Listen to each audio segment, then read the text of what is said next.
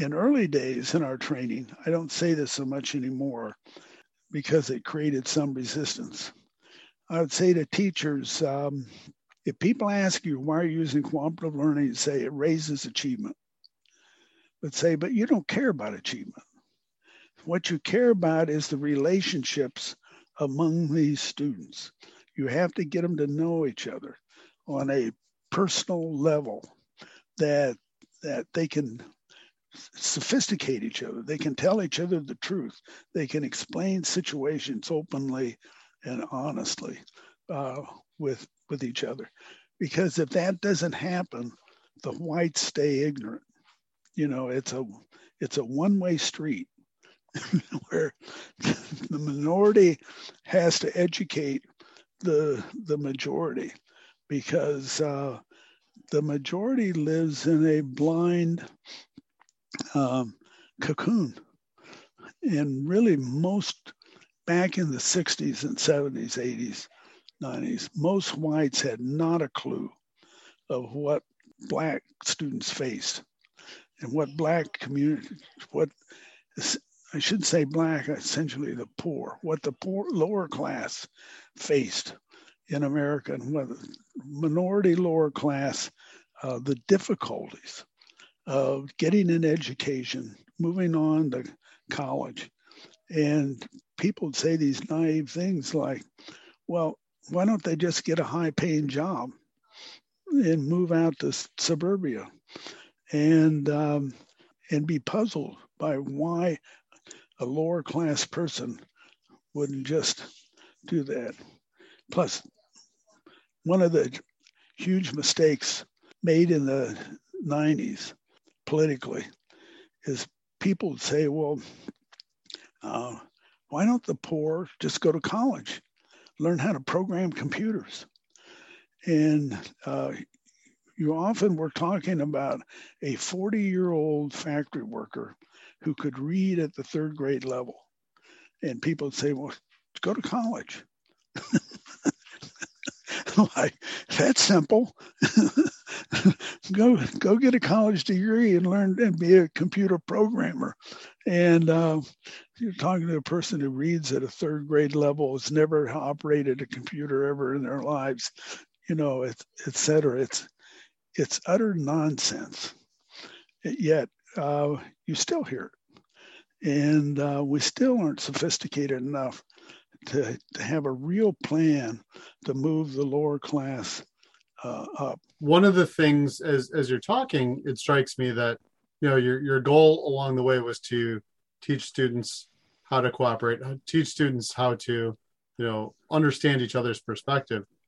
But in the in the time that Aaron and I came to meet you, and we started coming to uh, Minneapolis over the summers for your institute, you were bringing together educators and practitioners from all over the world not only was was it were we interacting with teachers from you know Texas or Virginia or you know all over the country, but from South America, from Europe, from Japan, you know we we we from Saudi Arabia, we met people from all over, and uh, was that a conscious decision to just as you were getting students of different backgrounds to engage and, and get to know each other, to have educators and, and adults uh, do the same?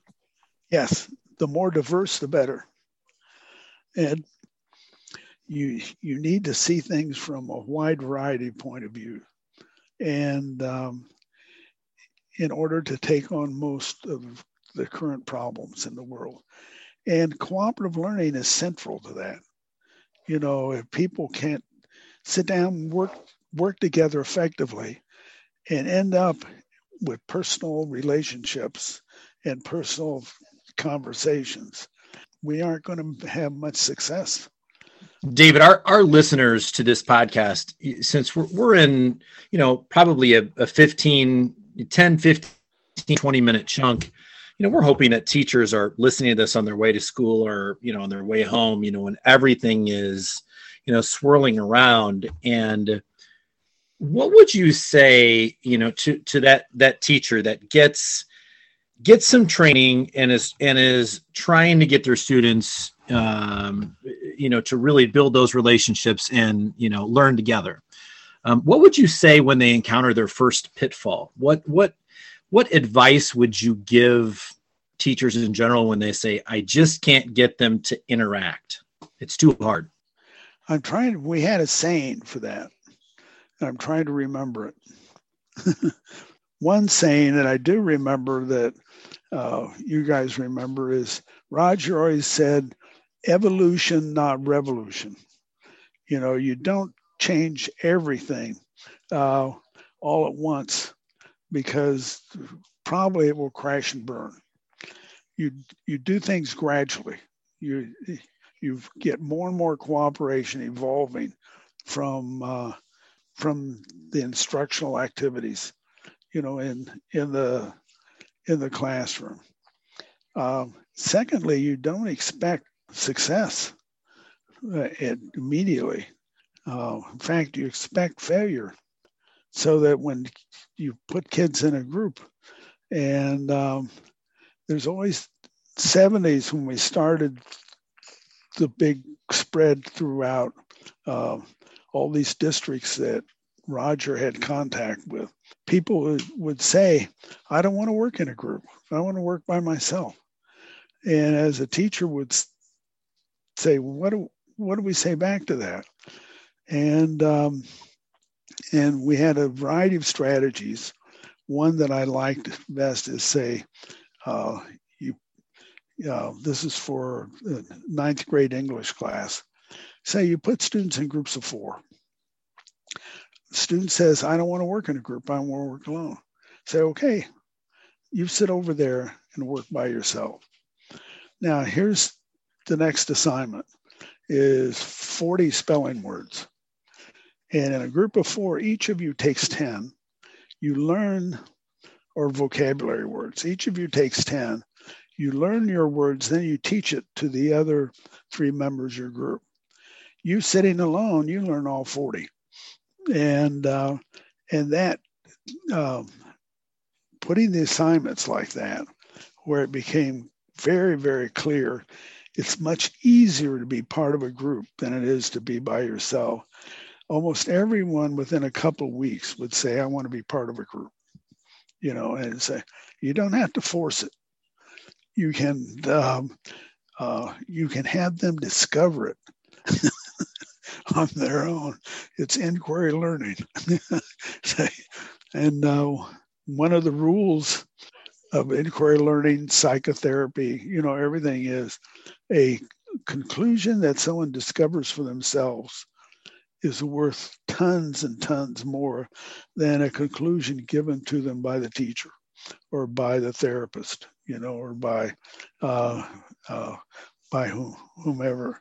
And um, so you, you just use a little imagination to. You would expect some people to say, "I want to do it by myself." The problem is, uh, there.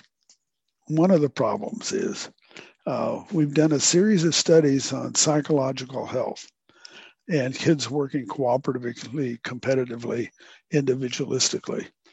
And when we first started these studies in the 70s, we thought, well, cooperate cooperators will be very healthy psychologically. Competitors will be very sick. and individualistic people will be in the middle. So it'll be like cooperative, individualistic, competitive.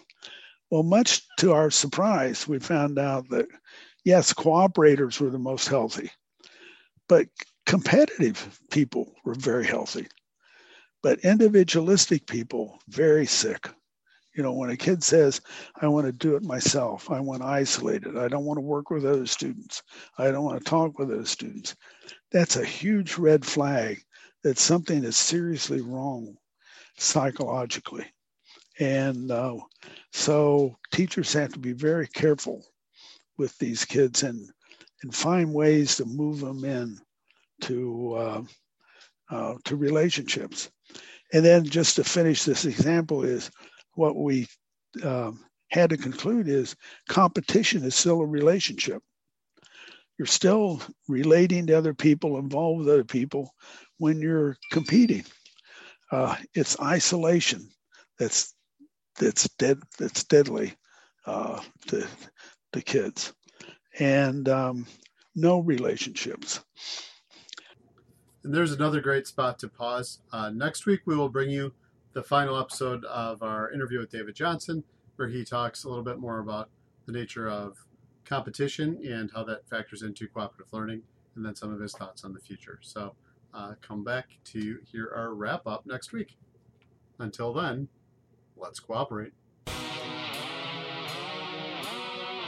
Thank you for listening to the Building the Cooperative Classroom podcast, the official podcast of the Johnson & Johnson Cooperative Learning Institute. Please check out the show notes for all relevant links, including a link to our Twitter account and the Cooperative Learning Institute webpage. This podcast is copyrighted under the Creative Commons license, copyright 2021. Theme music courtesy of Jimmy Ryan.